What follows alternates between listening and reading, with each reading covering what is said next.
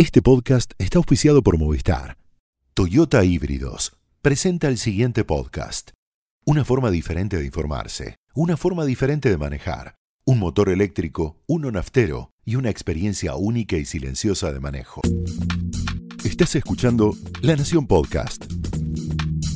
A continuación, todo lo que tenés que saber sobre tecnología con el análisis de Ariel Torres, Guillermo Tomoyose y Ricardo Sametban. Señales.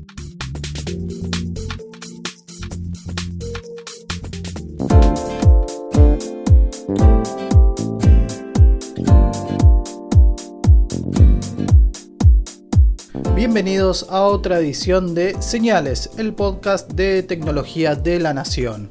Mi nombre es Guillermo Tomoyose. Yo soy Ariel Torres. Y vamos a hablar sobre la caída, la caída del cierre de Google Plus, la red social que venía a competir, a desafiar a Facebook hace aproximadamente 7 años, en 2011, junio de 2011, Google presentó esta red social que venía de varios intentos de parte de la compañía por establecerse en esta, en esta escena de las redes sociales. Y hoy por hoy eh, se llegó a la conclusión en esta semana, de parte de un comunicado de la compañía, que la red social iba a dejar de estar, va a dejar de estar disponible para los usuarios porque tenían pocos usuarios, tenían una poca presencia en, en los logueos, en la actividad dentro de la red social, y van a apuntar a estar disponible solo para el ámbito corporativo. Pero el anuncio, más allá de la falta de uso de esta red social, apunta a distintos factores, porque no solamente es eh, el fracaso de una compañía en un experimento, en un intento por tratar de competir con Facebook, que ya venía establecido, que venía creciendo a un ritmo muy sostenido y sólido, sino que hay distintos factores que, bueno, vamos a estar analizando en esta edición de Señales. Hay que decir que no está acá para sus fans eh, nuestro colega, colega y amigo eh, Ricardo Sametman, ¿por qué? Y se tomó su merecido descanso. Está de vacaciones, así que le deseamos desde acá que lo pase lindo. Y mm, volvemos a nuestro tema que efectivamente tiene que ver con Google Plus. a mí me asombra un número de cosas. Primero, la cantidad de esfuerzo que puso Google en Google Plus increíble, porque realmente como plataforma está muy bien hecha. De hecho, hoy hablábamos de que de ahí surgió Google Fotos, que ahora es una aplicación independiente. la verdad le pusieron garra. Y de hecho hubo una serie de intentos previos sí, Wave y luego era eh, Bass.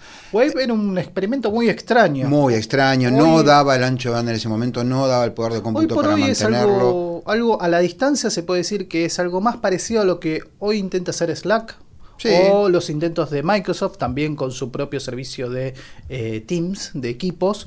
Un trabajo colaborativo, comunicación, SMS, chat, mail, todo integrado en una plataforma. Pero... a ver, es WhatsApp. Sí. En última instancia es WhatsApp. Lo, que ocurre es que fue quizás muy ambicioso para el momento. Pero yo decía lo de, mm, lo de la cantidad de esfuerzo que le pusieron para demostrar un punto que nosotros repetimos a menudo y es que estas, estas tecnologías tienden a concentrar. Esto no le quita responsabilidad a una compañía eh, respecto del abuso de monopolio y otras prácticas que no son buenas para la industria en general, ni para los usuarios, ni para la comunidad, ni para la sociedad, ni para el mundo, ni para el futuro de la civilización, ni lo que vos quieras. Pero digo, es un hecho que ni siquiera Google, con el, digo, tiene billetera infinita, eh, con los mejores ingenieros del mundo, con una muy buena idea, pudo competir con Facebook. Facebook había llegado primero, tenía hay que decir también que Facebook hizo las cosas muy bien en el sentido de darle a la gente exactamente lo que necesitaba y tal, eh, pero no pudieron quiero decir, ni siquiera se quedaron con un pedacito del mercado. Ahí el, último comunicado que eh, de Google dice que el 90% de los logueos, los registros, las entradas de la gente a Google Plus duraban menos de 5 segundos. O sea, no lo usaba ni, ni siquiera el dueño de Google lo usaba. Era un trámite, era, un trámite. Sí, y eventualmente un trámite porque te llegaba alguna notificación y te molestaba el numerito de tenés 390 notificaciones de, de Google Plus.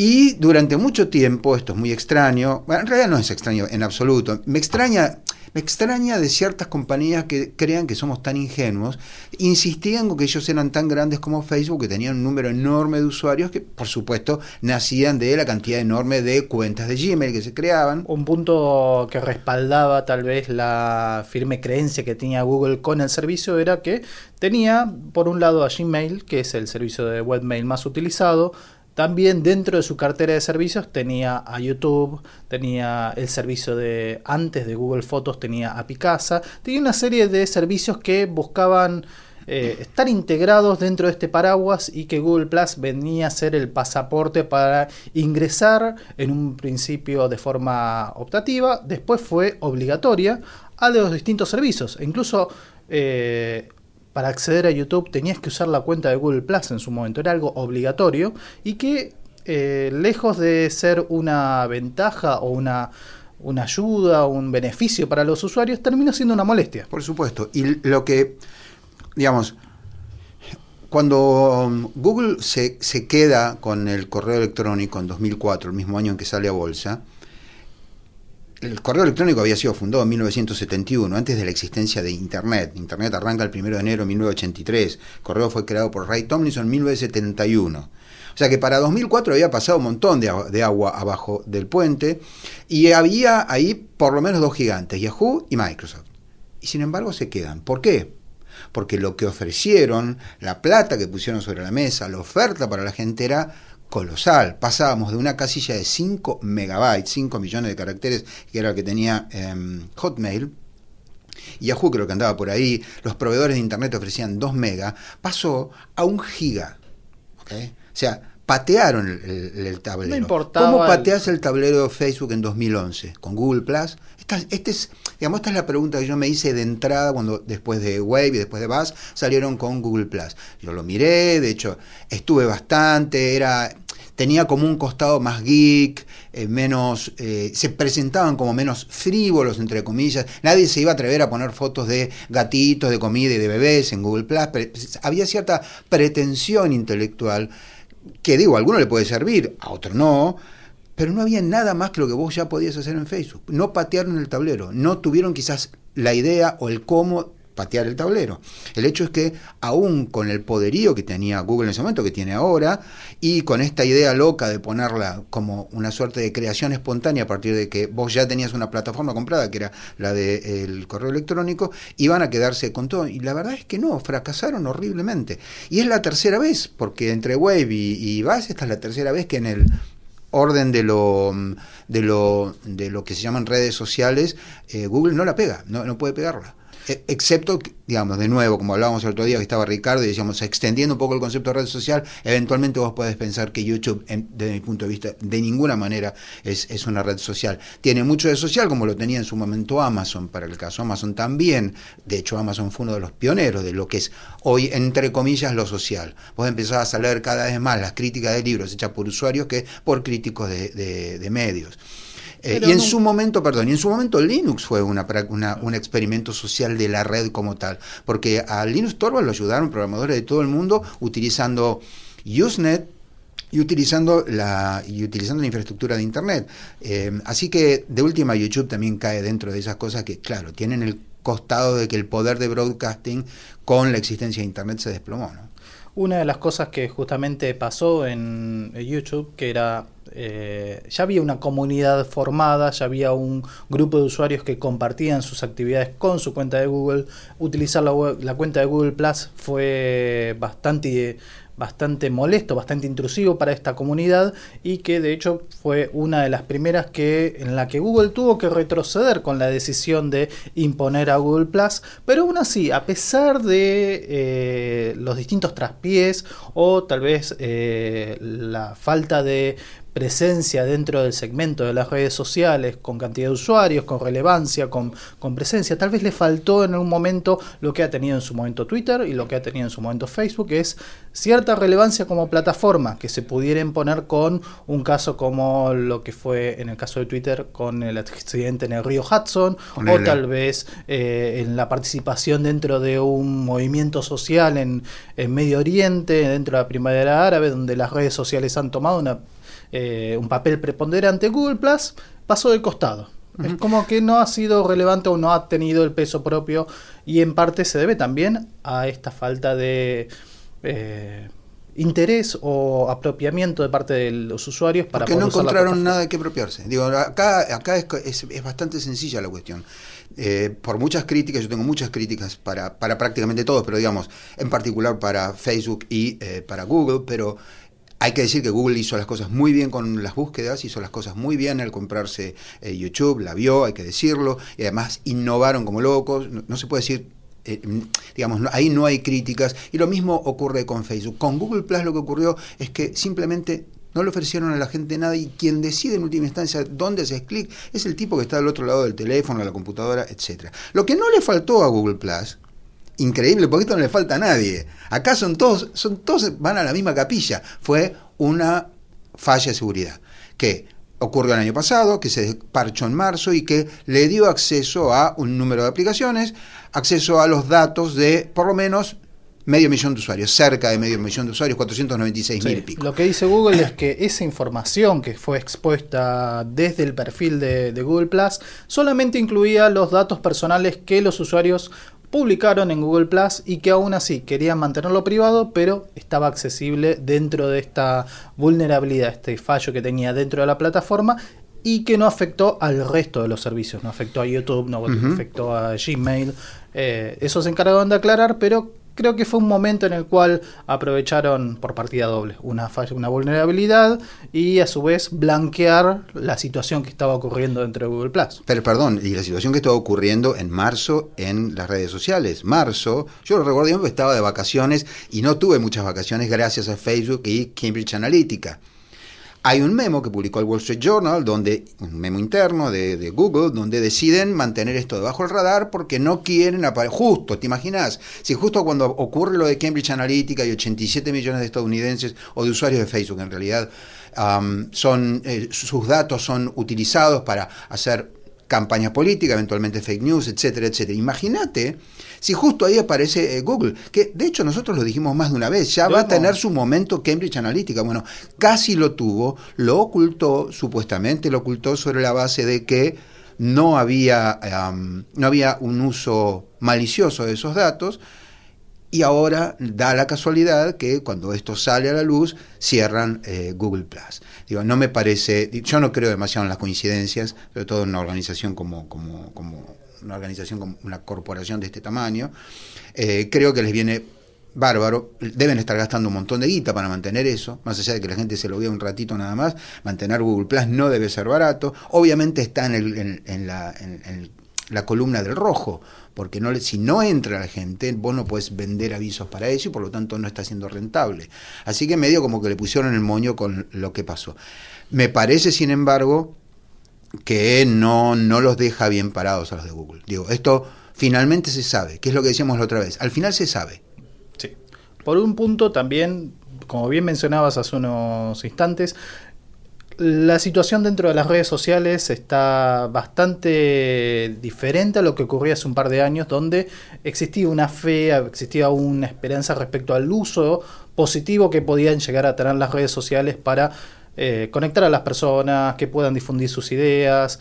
Y en los últimos años, incluso al margen de Cambridge Analytica, eh, por ejemplo, Evan Williams estuvo hablando, el cofundador de Twitter, había mencionado, él estuvo dentro del movimiento de la creación de los blogs con Blogger, continuó con Twitter, de forma previa había desarrollado Odio y también ahora está con Medium. Dentro de todo ese derrotero de empresas que fue creando a través de eh, difundir la voz de las personas, darle entidad, tenía cierto desencanto en decir, bueno, tal vez darle la voz a las personas para que puedan publicar sus contenidos o eh, expresar sus ideas, tal vez fue una idea en la que eh, se terminó usando para fines eh, para para fines maliciosos. O sea, lo que, dice el amigo Evan es que darle lugar a la libertad de expresión está mal. No, para mí se equivoca. Y en general lo que ha me da la impresión de que lo que ocurrió ahora es que una especie de fenómeno de péndulo,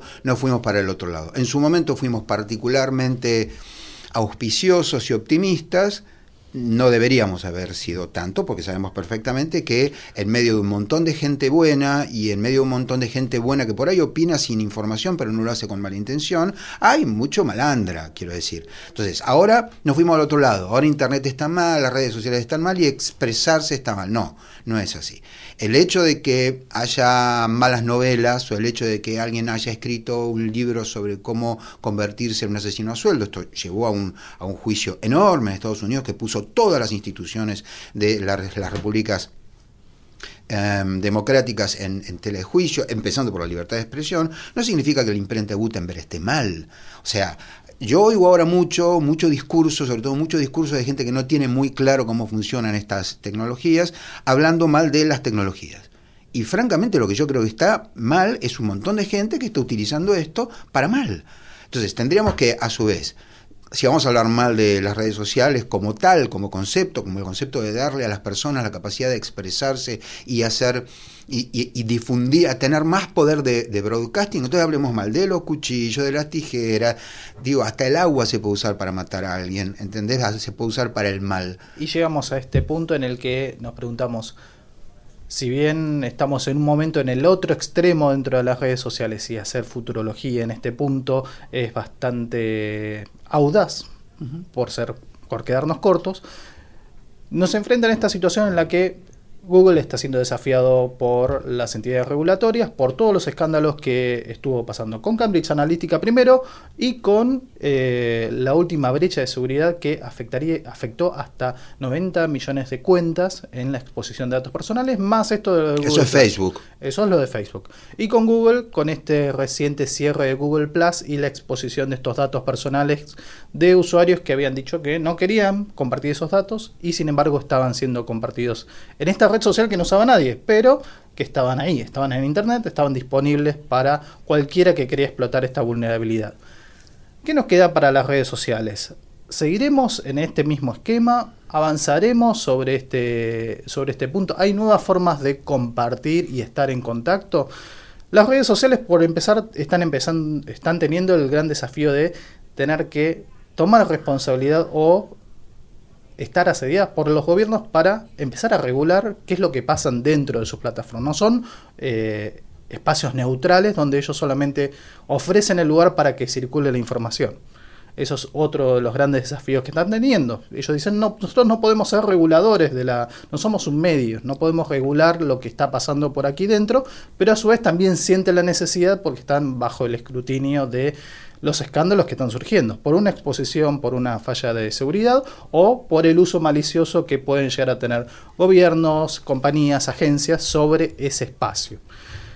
Por el otro lado, también ocurre que los servicios de chat que en su momento solamente servían para poder estar en contacto, mandar un mensaje, cada vez empiezan a formar parte de un espacio más social al margen de lo que estaban ocurriendo en las redes sociales que a su vez también lleva en un punto a tratar de ver qué preponderancia o qué dinámica le va a influir a este, este relacionamiento que ya tenemos con las redes sociales.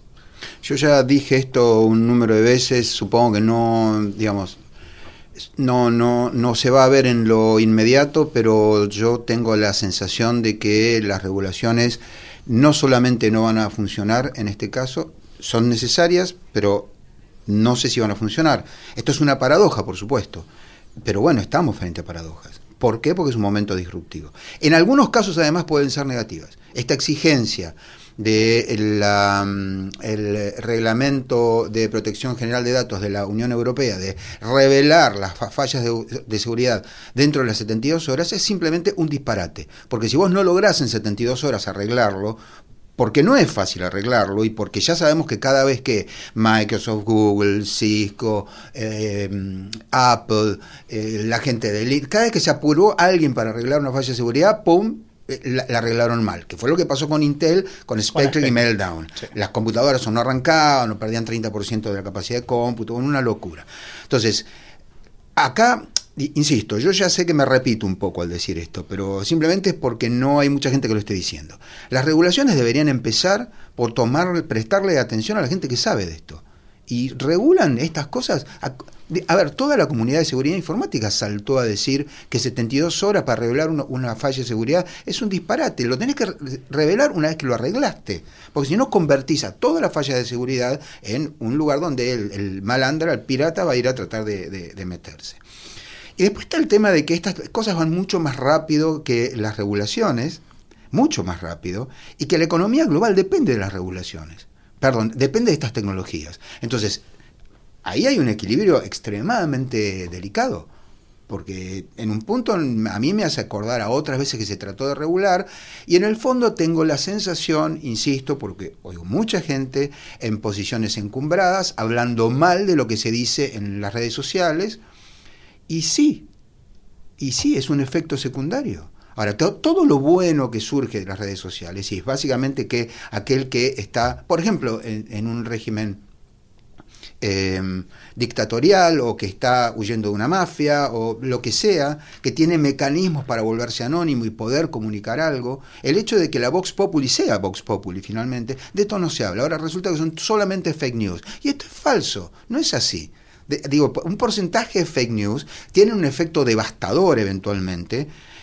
Bueno, somos mentirosos, podemos mentir, es verdad. Somos crédulos, podemos creer. Tendemos a crear burbujas de lo que más nos gusta oír y entonces una fake news, está bien, es verdad, pero el desafío no necesariamente es de las tecnologías. Para mí, ojo, es mi opinión.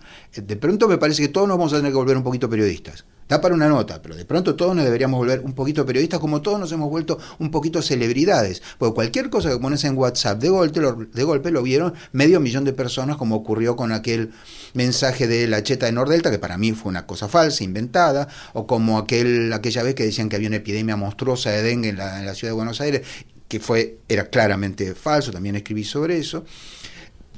Todo esto puede ocurrir y entonces nos deberíamos volver un poquito más celebrities y cuidar un poquito lo que decimos, y un poquito más escépticos y tener un poquito de, a ver, ¿realmente lo que están publicando es así? Hoy sabemos que se puede photoshopear todo, se puede alterar todo, se puede mandar un mensaje que es completamente mentira y que después lo replica un montón de gente que quiere que sea verdad. Pero esto es un problema de la tecnología, es un problema de la especie, digo, de la especie humana en este momento. Eh, a ver, tampoco se hace cargo la política de cómo se hace política. ¿Cuántas veces nos dijeron que iban a hacer algo durante un gobierno y después no lo hicieron? ¿Las fake news son culpa de Twitter? Insisto, con todas las críticas que yo tengo para Twitter, para Facebook y el, resto de, estas, de estas compañías de lo que llaman redes sociales. Yo lo que vuelo acá, y no me gusta para nada lo que vuelo, es una suerte de intención de empezar a decir, bueno, che, a ver, ¿por qué no, como hicieron en Inglaterra ya? Hasta acá puedes hablar, hasta acá puedes expresarte libremente. Yo lo que digo es, si que la inmensa mayoría de los seres humanos con conexión a Internet se pueden expresar libremente, se pueden expresar libremente, tiene el costo de la fake news, bueno, veamos cómo resolvemos la fake news, no cómo le coartamos la libertad de expresión a yo creo en la humanidad, creo que la inmensa mayoría de las personas no hace fake news, muchos lo deben creer, pero tampoco son la inmensa mayoría. Creo que estamos aprendiendo a los golpazos y creo que va a haber siempre un núcleo duro de fanáticos que van a creer en esto, en aquello, en lo demás allá. Y por más que vos le digas, mira, esta es la posta y le demuestre la documentación científica, van a seguir creyendo en eso. Pero todo lo reducimos a regular y a regular en particular la plataforma. E insisto, no tengo intereses en ninguna de estas plataformas. Me encantaría tener acciones de estas compañías, pero no las tengo justamente para poder decir lo que estoy diciendo. No tengo ningún interés. Ahora, no me parece que lo, lo, muy bueno que ha dado Internet y las redes sociales en particular, Internet en general, las redes sociales en particular, que es que el costo de comunicar a muchísima gente haya bajado, esto sea malo. Esto me parece en principio maravilloso. Lo pusimos en diciembre de 1948 en la Declaración Universal de los Derechos Humanos. Ahora estamos arrepentidos. Tenemos que escribir de nuevo. Ya no está tan bueno expresarse libremente. Si vos no tenías mala intención y dijiste una huevada o dijiste algo que no era cierto, pero en lo que vos creías, te pareció que está mal, digo, es muy fina la línea en la que empezamos a, hacer censura previa. Ojo. ¿eh? Y así como, bueno, un gran poder conlleva una gran responsabilidad tenemos un... Volviendo un poco al tema de Google Plus, creo que dentro de, más allá de las fallas de seguridad que tuvo, las vulnerabilidades, la falta de, adopción, de uso que tuvo de parte de la comunidad de usuarios, creo que hubo algunas cosas que quedaron bien y creo que en algún momento lo estuviste mencionando al comienzo de, este podcast, que es, uno es Google Fotos. Google Fotos era eh, incluso hasta era denominado en su momento la función estrella dentro de la red social, porque ¿qué es lo que dice Facebook cuando quiere conectar personas, cuando quiere que las personas compartan su información con sus amigos, con sus familiares? Es que eh, puedan estar en contacto compartiendo texto, links y fotos. Básicamente el gran, la gran virtud que tenía Facebook en ese momento era canalizar en un espacio para que amigos, familiares puedan eh, ver sus fotos del cumpleaños. Sin molestarte en poner un sitio web. Este es todo el chiste, digamos. Sin molestarte en escribir una sola línea de código. Ya. Y además teniendo tus, entre comillas, amigos, exactamente. ¿Y entonces? Lo que pasó con Google Fotos, o la función que tenía dentro de Google, Plus, es que fue muy, muy apreciada por la comunidad de usuarios que participaba en Google Plus, pero que a su vez no tenía ganas de usar Google Plus porque estaban usando Facebook, porque estaban usando otras herramientas y creían que esa herramienta podía llegar a funcionar muy bien fuera de ese ámbito, fuera de la red social de Google. Google en su momento se dio cuenta de esto y una de las decisiones que tomó fue lanzarla como una aplicación independiente. Desde 2015, Google Fotos empezó a tener entidad propia, funcionaba dentro de los teléfonos iOS, también en los teléfonos con Android, y hoy por hoy es la aplicación que se integró muy bien a su servicio de almacenamiento, un Google Drive, eh, permitió poder hacer un backup automático de fotos y videos, de hecho hoy por hoy es una aplicación que te puede almacenar todos los contenidos de forma ilimitada, con archivos reducidos, comprimidos, pero eh, te da la posibilidad de tener un backup automático de todos tus, todos tus contenidos dentro del smartphone. Y la otra es Hangouts, que si bien no es una de las grandes eh, aplicaciones para poder realizar videollamadas o conferencias, es una aplicación que eh, permitió poder ampliar la cantidad de personas con las cuales te podías relacionar.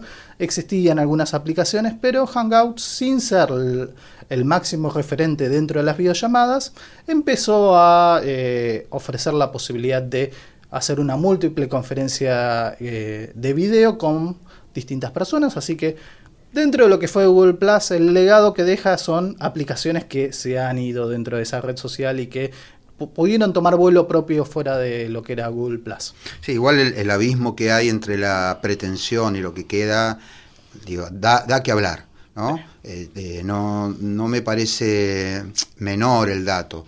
O sea, querían por lo menos competir la Facebook y terminan dejando una aplicación que se llama Fotos, que Digo, tampoco es que sale en la tapa de los diarios. Y Hangouts, que cuando vos se lo mencionás a la inmensa mayoría de las personas, ya solo por el nombre que tiene, que está mal, chicos de Google les aviso, eligieron un mal nombre, es difícil tiene, de Tiene una larga trayectoria en cambiar de nombres todo el tiempo, Google. Sí. Con Google Music, sí, lo que sea. este nombre está mal, está mal, está mal, muchachos, está mal, está mal, es feo, es largo, no tiene punch, no tiene nada. Pero no importa. Un mensajero y una aplicación de fotos. Es, un, a mí me parece que es un hito. Y lo que más me preocupa de todo es que encontramos de nuevo una compañía, como en su momento Intel, con una falla muchísimo más grave, realmente grave es lo de Intel, diciendo, eh, tratando, perdón, de eh, barrer abajo la alfombra un evento de, de, seguridad. Acá es donde yo hablo, cuando hablo de este asunto de transparencia, y lo mismo que digo, ojo con la concentración. Por eso yo no, no, creo tanto en el credo de, los, de, lo, de las regulaciones, las regulaciones como en el tema de transparencia. Mira, nos pasó esto, metimos la pata, ahora les avisamos a cada uno, no, no, tienen tu nombre, tu teléfono, pero sí tienen tales y tales cosas, ya está, múltenme, qué sé yo. Porque ahí es donde sos responsable como plataforma. Y sí, no hacer qué es lo que vos decís en la plataforma. Depende además de lo que, cómo sea la plataforma. Pero nada, esta es otra discusión, discusión de los, de, sobre la responsabilidad de los intermediarios. Digo, que algo aparezca en un buscador no es lo mismo que algo que aparezca en Facebook. ¿ok? Em, pero es otra discusión. Lo que, lo que digo es, deberían ser transparentes con estas cosas y no lo fueron con Google Plus. Creo que fue el último clavo en el cajón de Google Plus.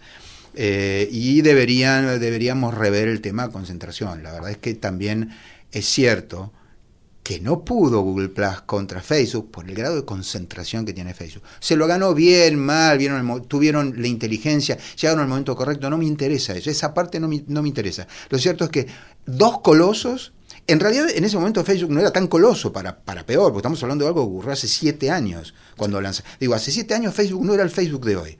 De hecho, hace siete años Facebook no, no, había salido a bolsa, salió en 2012, y hace siete años no sabía si se iba a poder mantener cuando saliera a bolsa, porque ahí iba a tener que revelar un montón de estadísticas internas que hasta ese momento, siendo una compañía privada, no tenía que revelar.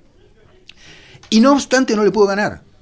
Esto habla mucho, creo yo, es una, suerte de, foto de la industria. Sí, Google contra una compañía que todavía no era pública y que todavía no tenía el poder que tenía ahora, pero que la había pegado con la ocasión, con la oportunidad y con la idea, etcétera, etcétera, los destronó, simplemente los destronó, no quedó nada. De Google Plus, de todo este gigante que iba a ser Google Plus, no quedó nada. Solo nos quedamos con dos pequeñas aplicaciones y algún servicio más que las personas van a poder seguir disfrutando si trabajan en una empresa que desea utilizar Google Plus. Va a ir para el mercado corporativo. Pero bueno, este ha sido el episodio de hoy y nos estaremos escuchando en las próximas entregas de Señales, el podcast de tecnología de la Nación. Mi nombre es Guillermo Tomoyose. Yo soy Ariel Torres y nos vemos. Chau. Chau. Esto fue Señales un podcast exclusivo de La Nación. Escucha todos los programas de La Nación Podcast en www.lanacion.com.ar. Suscríbete para no perderte ningún episodio. Estamos en Spotify, Apple Podcast, Google Podcast y en tu reproductor de podcast favorito. Seguí escuchando La Nación Podcast.